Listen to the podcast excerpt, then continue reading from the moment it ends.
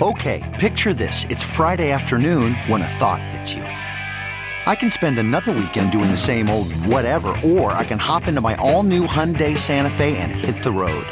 With available HTRAC, all wheel drive, and three row seating, my whole family can head deep into the wild. Conquer the weekend in the all new Hyundai Santa Fe.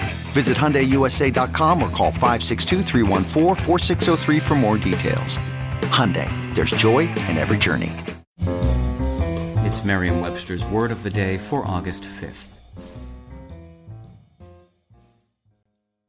Today's word is passim, spelled P-A-S-S-I-M. Passim is an adverb that means in one place and another, here and there. Here's the word used in a sentence from the North Devon Journal by Stephen Brown. Finally, may I say that I respect the views of those who have read and researched the same information as I, but reached the opposing conclusion as displayed in your letter pages passim. Passim is from the Latin word passus, meaning scattered, itself from pandere, meaning to spread.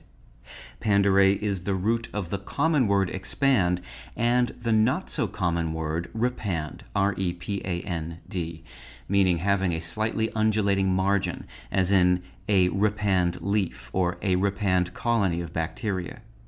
It is also the progenitor of the word pace, P A C E, as in keep up a steady pace. Passim itself appears in English both on its own and as part of the adverb sic passim, which means so throughout.